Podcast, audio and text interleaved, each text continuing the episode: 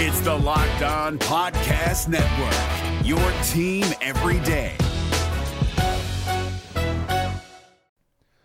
The Locked On NBA Fantasy Minute is presented by PrizePicks. PrizePicks is the most fun you can have playing daily fantasy basketball and winning up to 25 times your money. Go to prizepicks.com slash locked on NBA and use the code locked on NBA for a first deposit match up to $100.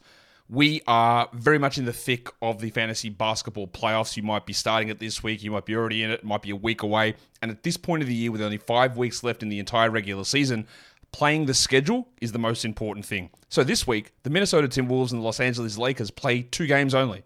So any fringe players you have from those teams, even guys, yes, like Kyle Anderson replacing Karl-Anthony Towns, that's not worth it with two games on. You need to be stacking extra games and you need to be looking at the teams with four games. You need to be looking at teams with games early in the week and then switching them out for teams with more games later in the week. Get more games in, play the schedule, be cutthroat with injuries, and get players in to get yourself success for fantasy basketball. Jackson Gatlin here, host of the Monday edition Locked On NBA podcast. Every Monday, I cover the three biggest stories in the NBA with the local experts from Locked On. It's an awesome recap of the weekend of the NBA and a look at what's ahead. Mark your calendars on Monday to join me for Locked On NBA podcast, available on YouTube and wherever you get your podcasts. On your Friday episode of Locked On Raptors, it's a mailbag time. We dig into your questions about the most important developmental cases on the Raptors in the coming seasons, a potential elephant in the room regarding one Pascal Siakam, plus much, much more from you, the wonderful listeners out there. We'll get to it all on today's episode. Thanks for hanging. Oh, like, because when I shot, I expected to make it. So, like, I don't shoot trying to miss. You are Locked On Raptors, part of the Locked On Podcast Network, your team every day.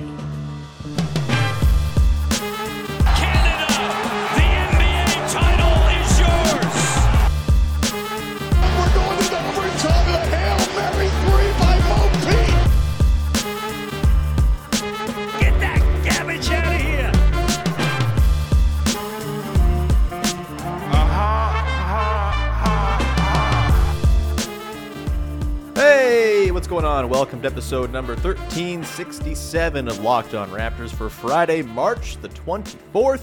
I'm your host, Sean Woodley. I've been covering the Toronto Raptors now for nine seasons on various platforms. You can find all of my work over on Twitter at Woodley Sean. You can also subscribe to the podcast for free on YouTube or wherever you get your podcasts in audio form. Always free. All you got to do is leave a rating, review, hit the subscribe button, all that good stuff. It's much appreciated when you do that. Also, go follow the show on Instagram. As I mentioned yesterday, we have an Instagram account for the channel. Uh, just Locked On Raptors. Search it up. It's currently locked because of uh, suspicious activity. Thanks Meta. But either way, please go follow the Locked On Raptors account. And I think a couple days from now, I should be able to get back to posting. I'll be doing, you know, clips from episodes, some bonus outtake content, all that good stuff. So please go subscribe. Also, we'll do mailbag prompts and stuff over there too. So go check out the Locked On Raptors Instagram page. That's all the ways you can help support the show. Today's show is supported as well by our friends over at FanDuel, official sports book of Locked On. Make every moment more with FanDuel. Visit fanduel.com slash locked on today to get started. All right, on today's show, we're digging into mailbag questions, baby. We got a ton of really good questions. Probably going to go maybe three or four deep on this one and go a little bit deeper into each individual question as opposed to doing rapid fire through a whole bunch. That said, I want to start incorporating a little bit more listener suggested stuff. So start emailing lockedonraptors at gmail.com. Send your emails there. And if you want to write a bit more of a full fledged concept for, uh, you know, a topic or something that you want to hear discussed in depth, please go ahead and do that. lockedonraptors at gmail.com. But we will go today to a question from our pal Eric Morris, Epic Moppus on Twitter, the preeminent Tennessean Toronto Raptors fan, who sent in a great question. Can you rank the players in order of whose development is most important to the team's success in the next three to four years? Rotation players, he specified. And uh, yeah, this is a really good question, a really important one, obviously, for a team that is clearly not quite uh, at the level it wants to be. 500 ish, kind of floating around that mushy middle. The nice thing about this Raptors team is that there is upward mobility because you have Scottie Barnes, you have a first round pick this year in the draft, you have Precious Achiuwa.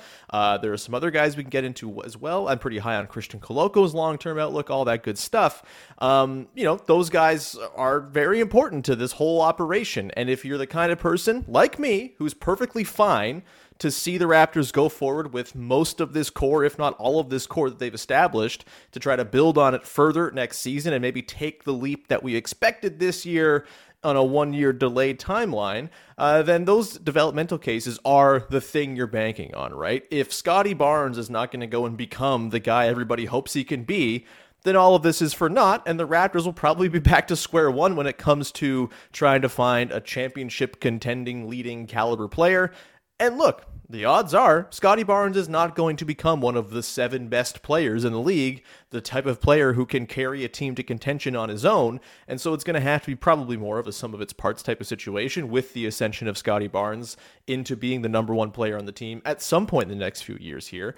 Um, and so I guess I'm laying it out before laying it out. Scottie Barnes is the most important developmental case on this team. It's unquestionable. It's like absolutely everything about this team going forward hinges upon is Scottie Barnes the dude that he's shown flashes of potentially being someday. It's going to come down to three point shooting. Can he become a passable three point shooter? Not even just the threes, but can the mid range game become something he can go to as a weapon? Some of the best players in the NBA, most of the best players in the NBA, thrive because the mid range, which is the place every team is going to try to funnel you, is the place where they make their hay. Can Scottie Barnes get back to some of the flashes we've seen mostly last season? There's been a little bit more of late since, say, the start of March, where the mid range has looked a little stronger for him as well. Um, but it's been a tough season, as I've talked about a lot, uh, as far as his two point shooting goes.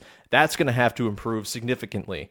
You know, the defense for him, I think it's important, obviously, and I think he's shown some great strides as like a help side guy, a guy who can maybe not be like an on ball defensive ace, but maybe he's better in a position where he can kind of roam the back line and, you know, operate on the weak side, come on over, help at the rim, that type of stuff. He feels like he's got the length, the basketball instincts, the sort of intel to make that kind of his role defensively. And if you can do that when you have the on ball chops of OG, the rim protection of Jakob Poeltl, the sort of general solidness at most defensive things that Pascal Siakam brings, you, you can build yourself a pretty damn good defense with this core. And yeah, I, I mean, the on ball stuff with the, the scoring stuff with Scottie is going to be what puts him over the top. I think the playmaking we've seen, it's going to be special. He is a visionary passer. He's probably going to end up being at his peak, one of the three or four best passers in the NBA. That's just kind of the gift that he has. Can he parlay the rest of his offensive game into something more? It's it's often, you know, it's rare you see guys on this sort of development track where it's the passing and playmaking that's there first. Usually you'll see, you know, for example, Pascal Siakam, Jayson Tatum comes to mind. Mikal Bridges is kind of kind of going through this right now with the Nets. Oftentimes it starts with the star player kind of having the scoring juice and then in reaction and response to how teams then start guarding you because you're a scoring threat, that's where the playmaking kind of comes along by necessity. And some guys figure it out, some guys some guys never do, and those guys become sixth men or whatever. It's a bit of a strange track for Scottie because he already has the playmaking side down. It's I think making his offense great enough and potent enough and scary enough for other teams that they start to defend him differently, which opens up all the avenues that his incredible passing is going to bring. That is the most important developmental question on the team. No doubt, full stop. Scottie Barnes' offense. From there, I think you, your sort of your mileage may vary with Precious or Koloko as far as far as number two. I also think like don't sleep on whoever they take in the draft, whether it's like 16th overall, 12th overall, wherever they end up. Uh, whoever they take in the draft is probably going to be a pretty significant, important developmental case as well because they're coming in with a first round pedigree. These types of guys who have a little bit more sort of talent and uh, you know sort of a starting point for their for their for their game that that might be the kind of guy who you plop in and say, "Hey, you're our second most important developmental case now, ahead of Precious or Koloko." I talked on yesterday's show a lot about how I think both Precious and Koloko and their development super valuable and important when it comes to working around the limitations of Jakob Poeltl if he's going to be your long-term center going forward, which all indications suggest that that's exactly what's going to happen, and I think that's very exciting. But like we talked about yesterday, there are some things that Jakob Poeltl just can't give you, whether it's shooting, whether it's switchable defense, whether it's um, you know a little bit of proneness to getting pulled out by uh, shooting big men, that type of stuff. Precious and Koloko feel like they will be the counters when teams start to pick at those wounds, if you will. And I, uh, you know, those two guys coming along is super, super important. We've seen the value of the Raptors having good center play just by having Jakob Poeltl on the floor. If you can level up from having right now 28 good minutes of center play to 48 good minutes of center play, you're laughing. You're in really good shape. And I think those two guys, as sort of the backbone, you know, Precious obviously being more of a small look, but a, a switchable dude who can fill in at the five. He's got good rim protect, protection numbers in his past, even though he's not necessarily amazing at the center type stuff like screening and diving and all that. Um, you know, he can be a pinch in a pinch option for you at center. And then Koloko, I think, if he can mold into like a really good backup, sort of a top end backup center in the next couple seasons, that is uh, super, super important. Um, so th- those are the ones, right? As far as like established guy on the team, guys on the team and their development tracks, I think Pascal kind of adding a little bit more in terms of corner three point shooting reliability, super valuable, especially with Scottie Barnes if you're going to keep this core together. The lack of shooting we've talked about in that front court, Scottie, Pascal, Yak, someone's probably going to have to pop a little bit as a shooter. Pascal's been great as a corner three point shooter, a catch and shoot guy since the Jakob trade. Hopefully, you can build upon that, and he can just be a guy that you can count on for a couple threes a night. Um, and then, you know, OG's continued improvement. That's always important. It would be nice if Gary Trent Jr., if he's going to stick around, could learn to like hit the roll man and, and pick and roll once, um, you know, or twice a game, that type of thing. But overall, I think you're looking at Scottie as the the very clear, like way up ahead of everybody else in terms of importance of development. And that's what happens when you draft a blue chipper like him with the fourth overall pick. You're you're really hinging a lot of your hopes on him. It's rare that you get lottery luck.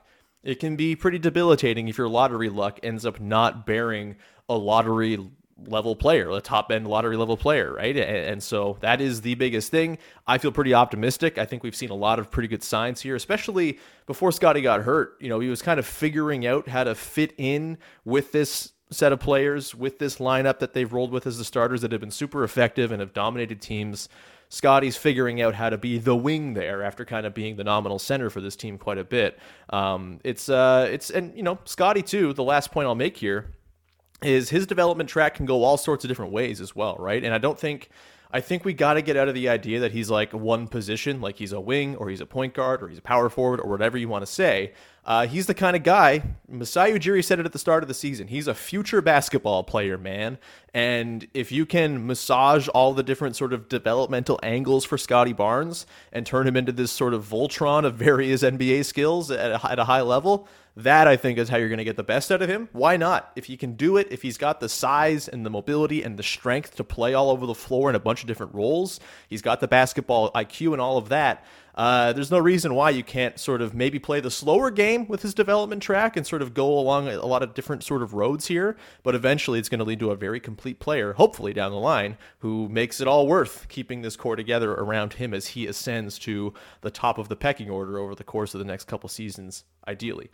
Great question from Eric. We're going to come back on the other side, get into a few more questions regarding uh, Pascal Siakam, elephants in the room. Fred VanVleet, is he, you know, the, the point guard for this team going forward as well? You guys, I'm sure you guys all know where I come down on a lot of this stuff, but uh, we'll dig into it, kind of look at both ends of it. We'll, we'll get to that momentarily. Before we do that, however, got to tell you about our friends over at Nissan who are bringing you, once again, the no, Nissan's most electric player of the week, brought to you by their all electric 2023 Nissan Ariya.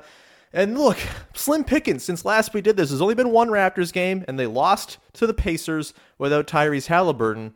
We'll go Pascal Siakam, though. 31 points, 10 boards, 7 assists, 14 fourth quarter points in that game against the Pacers. Uh, has had a pretty good little run here after some downtime, uh, some some difficulty adjusting to what the Raptors were doing with Jakob Poeltl, but he's had a pretty solid last week in that game on Wednesday.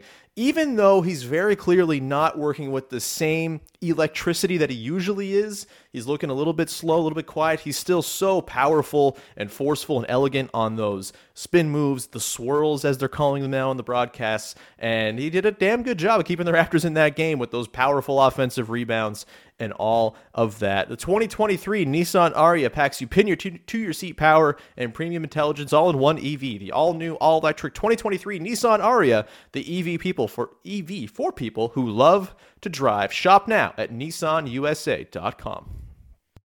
Hi, I'm Jake from Locked On. There's a lot to say when buying a new home or car, but really the first words you want to say are, like a good neighbor, State Farm is there. And trust me, as someone named Jake, that is a fact. That's the phrase that will help you feel good knowing that you have people who can help you find the right coverage for the things you want to protect. Insurance doesn't need to be complicated with a State Farm agent. With so many coverage options, it feels good knowing you can find what fits you because your situation is unique. And State Farm is there to help you feel supported with the coverage you need for your car, your home, and even boats, motorcycles, RVs, and other things that matter to you. And when you need ways to get help, don't yell or be angry because State Farm gives you options there too, in person or on the phone with your local agent or on statefarm.com or their award winning app. State Farm lets you do things your way. So when you need help protecting the things that matter most, remember to say, like a good neighbor, State Farm is there. All right, we continue on here with your first listen of the day, digging into your mailbag questions. And this one comes from YouTube. YouTube uh, listener, subscriber, watcher, all that. It is MFD asking I think one of the elephants in the room that needs to be addressed in the offseason is that if we're going to re sign Poeltl and operate with him as a traditional big, Scottie's optimal position becomes the four. Does it make the most sense to trade Siakam while his value is still high? And uh, sorry, the, I'm reading too fast for the ticker here. And would he bring back the best return? Um, look, I've said it.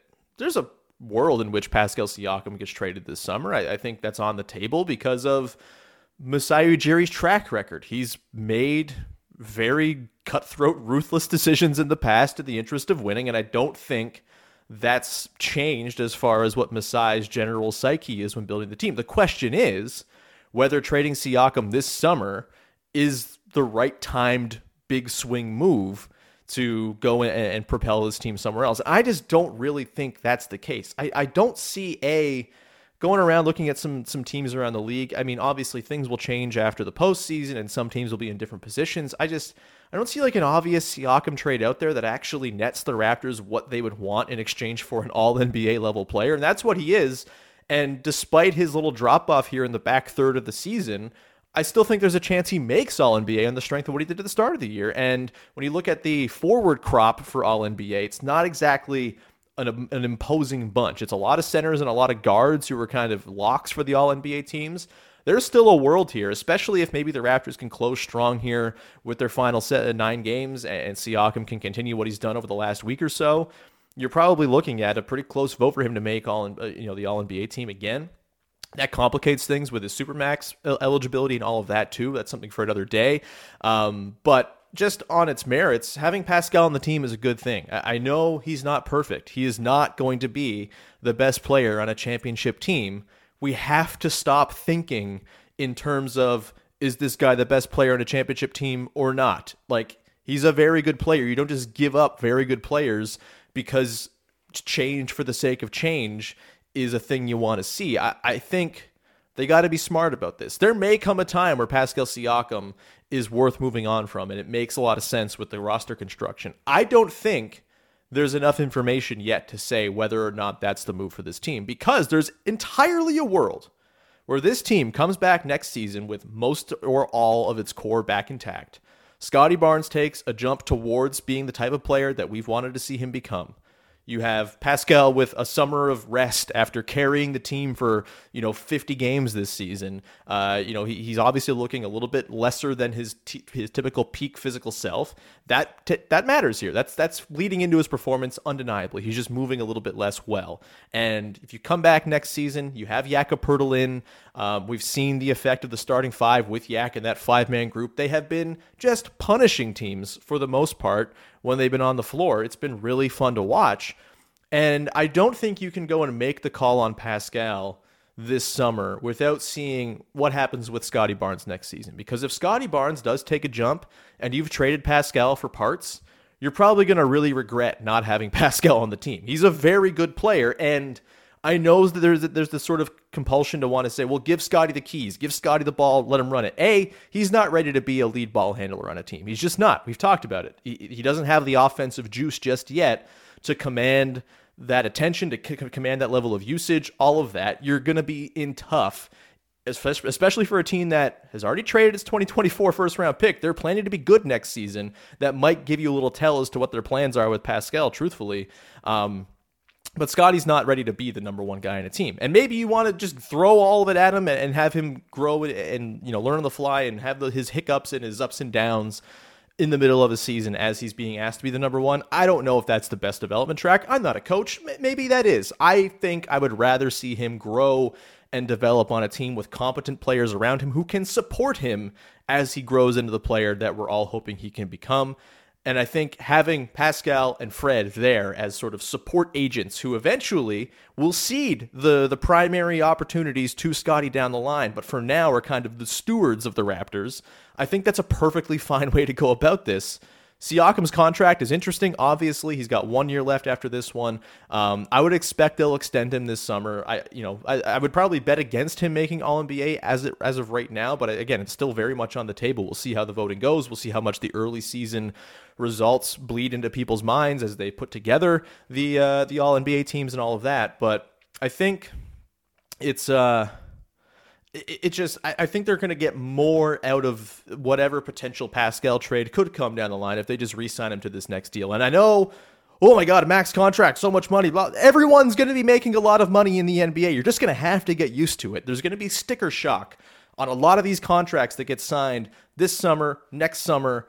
When the cap continues to rise in the coming years, there's going to be a new TV deal, all sorts of streaming options coming in, gambling money, all of this. The cap is going to rise.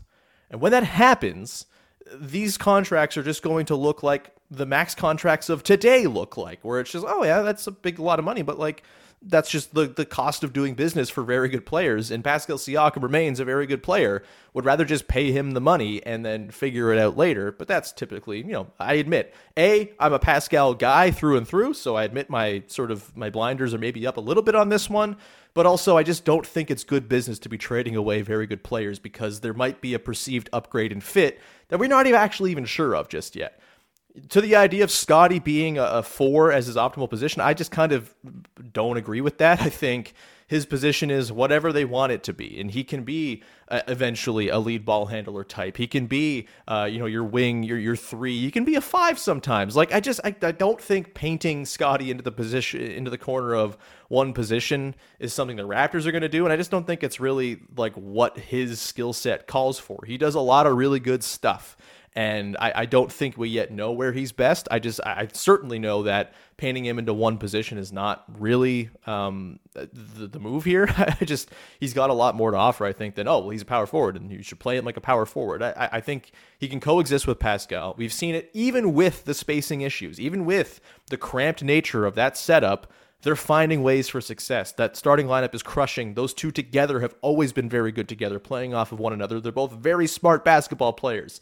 They can work around limited spacing. They're very good interior passers, all that type of stuff.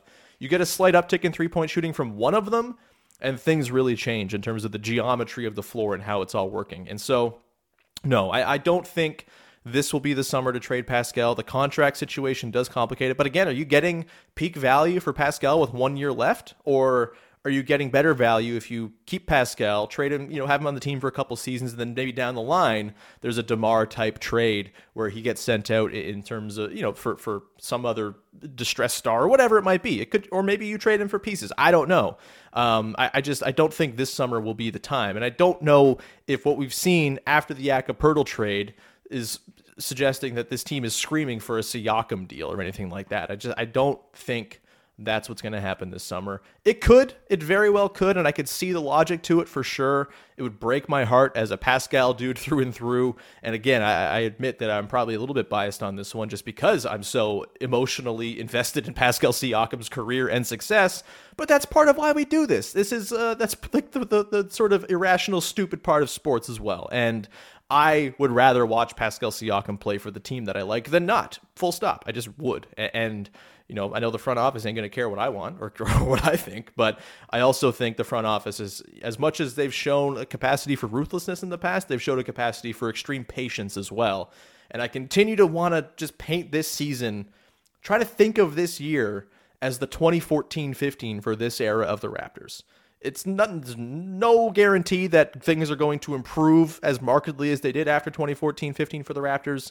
Um, in, in, this case, there's, there's no guarantees. The NBA is different, the, the Eastern Conference is better, all of that. But as far as this being kind of a letdown season where things don't go the way you want, where it's kind of a dud after a season of such optimism and hope, the Raptors front office decided, you know what? We're going to keep it after 2014 15. They could have let DeMar DeRozan walk. They didn't. Um, they kept Kyle Lowry around long after that, of course. And they tw- they tinkered. They brought in DeMarre Carroll. Didn't work, but they brought in DeMarre Carroll. They uh, sort of made adjustments on the fly and built themselves into a position where they got to a spot where they could strike when NBA weirdness took place. That's what they should be doing now. That's just, it's.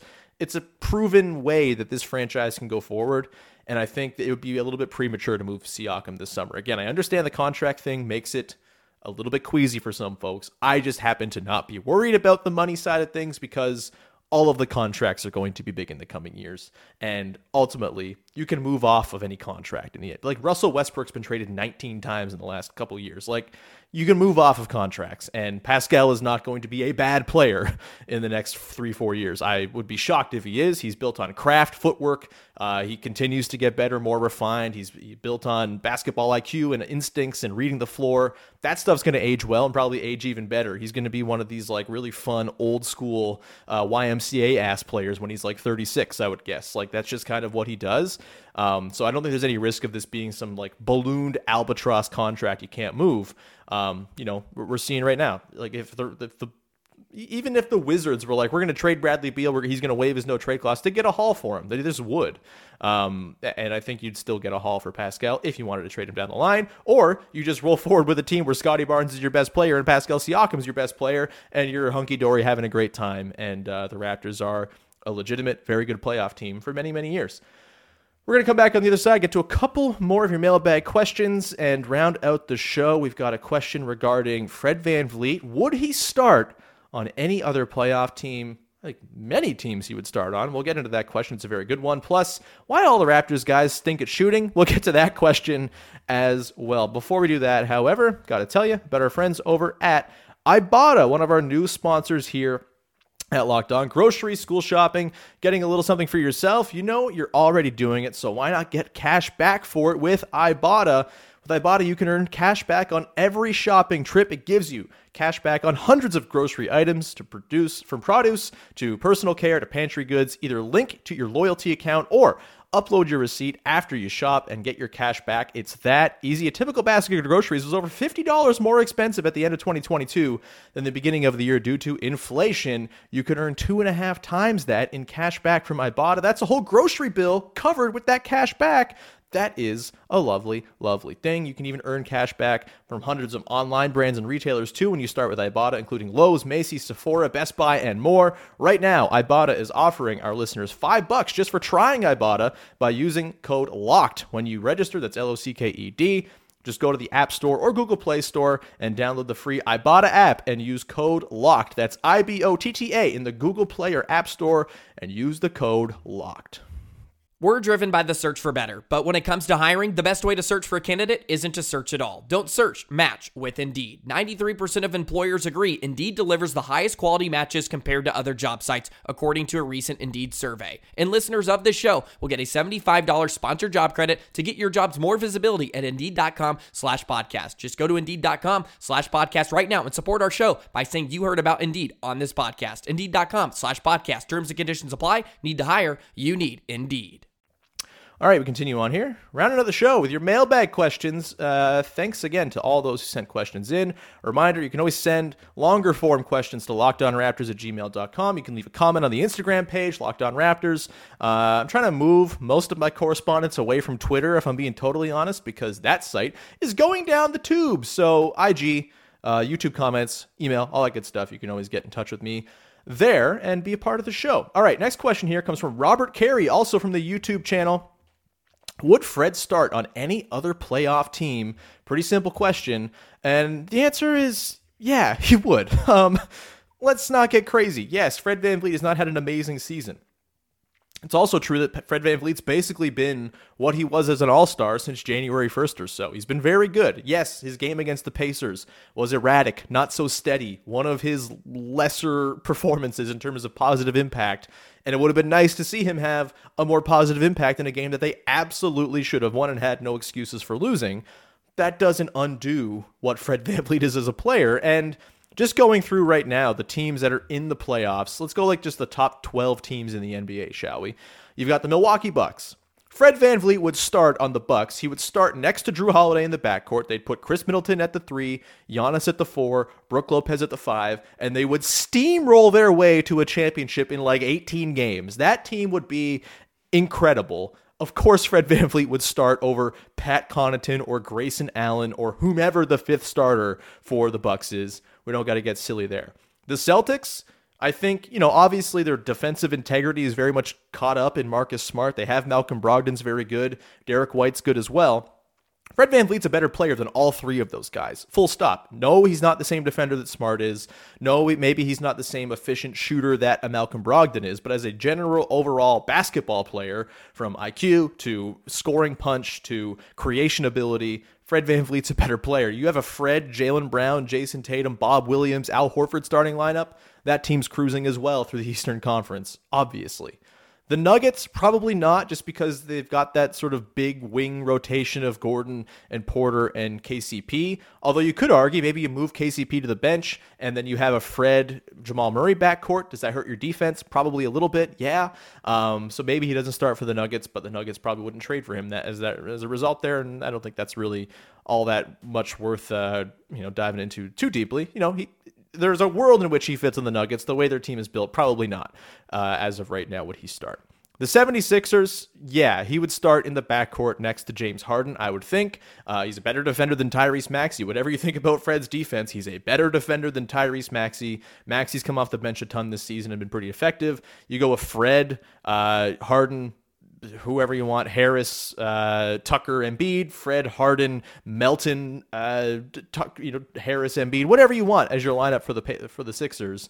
Uh, Fred's starting on that team again. He's an All Star level point guard. He's starting. He would not start for the Cleveland Cavaliers. They have two better guards. That's fine. Mitchell and Garland are incredible. He could probably fill in as like the third guy in those lineups that they're always looking for the the, sort of three in those lineups. Maybe you push uh, Donovan Mitchell and he becomes your three, a la Norm Powell back when the Raptors were super tiny with Lowry and Fred in their backcourt. But I doubt it. Probably not starting for the Cavs. Fair. Not starting for the Grizzlies either. Also fair. Ja Morant's incredible. Desmond Bane's awesome.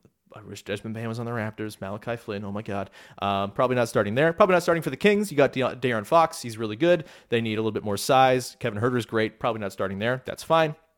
The Knicks, I mean, it seems as though it would be weird if they both had Fred VanVleet and Jalen Brunson, but I, I think you know, Jalen Brunson's been better than Fred on balance this season. I think Fred has a better track record overall you probably just lean Brunson for youth, I suppose, but ultimately I think that's kind of a wash. And whoever the, the Knicks had, I think they'd be similarly successful with whoever their starting guard was. Maybe a little bit less successful with Fred than Jalen Brunson this season. Uh, maybe not a 42 and 33 team, maybe like a 39 and 36 team or whatever. But um, I think it's pretty comparable there. He would absolutely start for the Miami Heat. He would start over Kyle Lowry right now. I think without question, Lowry's not even starting right now for the Heat. He's coming off the bench. Yes, Fred VanVleet would start and be the third best player on the Heat, and it would be really good. The the, the Butler VanVleet Adebayo trio would be damn good. Heat fans were in my DMs being like, would they trade Fred for Kyle? Like at, at the deadline, he'd be starting on that team.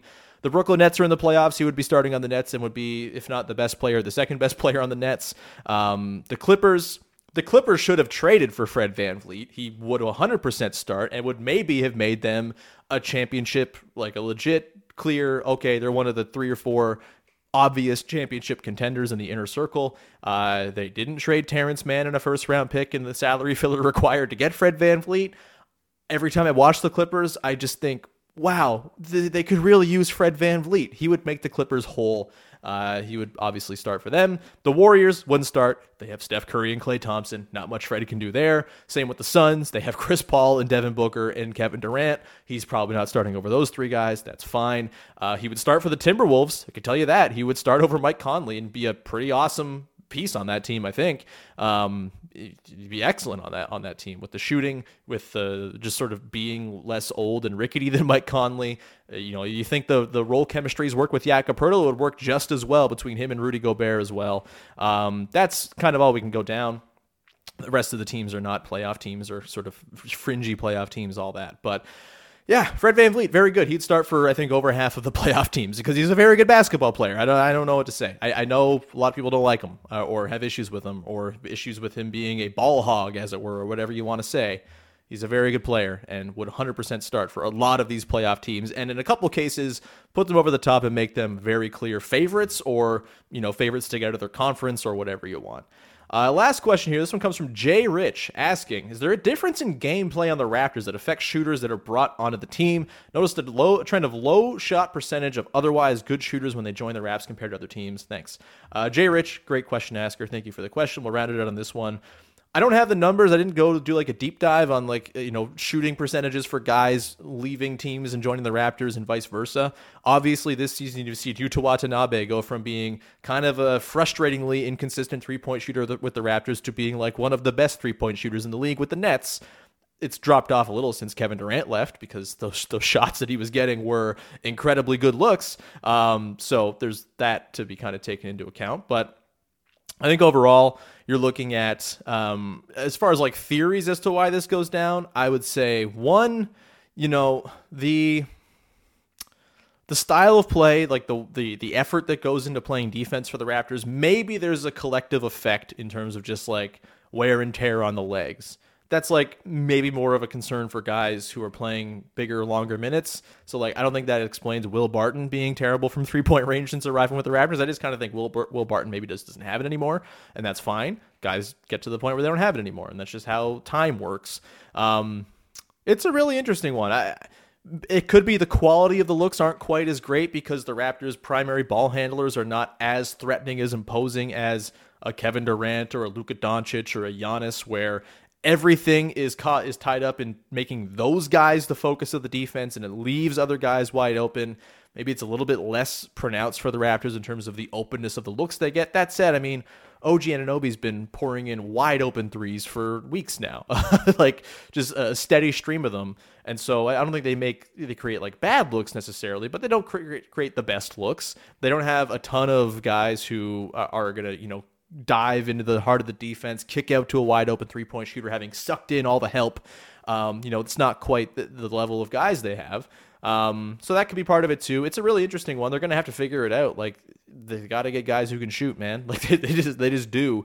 Um, and you know that they I feel like maybe their their track record of developing guys into shooters is maybe kind of fallen on hard times as well. We haven't really seen someone they've drafted without shooting touch come in and become a great three point shooter. Maybe they just got to go hire some like three point shooting wizard coach of some kind or something like that. I don't know, but um, I think it's probably a combination of really demanding defensive scheme, uh, the, the the lack of like incredible defense changing offensive players and some luck obviously. Luck's always based into baked into three point shooting as well we're going to round it there. Thank you so much for tuning into the show. A reminder every time you have a question burning your brain, you want to get into my ear about the Raptors, please send it over to lockedonraptors at gmail.com. You can also go to the Instagram page, follow it, subscribe, all that good stuff, and uh, drop questions as prompts into the prompts that I'll put there as well when I got a mailbag podcast on tap. We'll leave it there. Have yourself a wonderful weekend. Enjoy the games against the Pistons and Wizards this weekend. Please, please, please win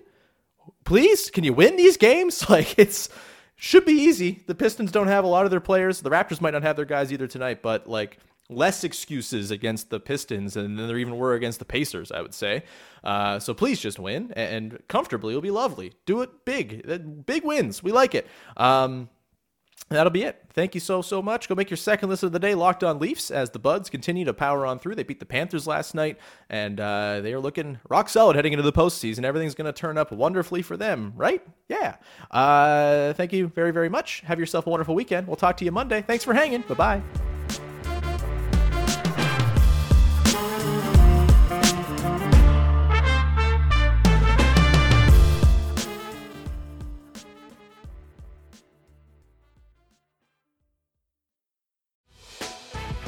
Prime members, you can listen to this Locked On podcast ad free on Amazon Music. Download the Amazon Music app today.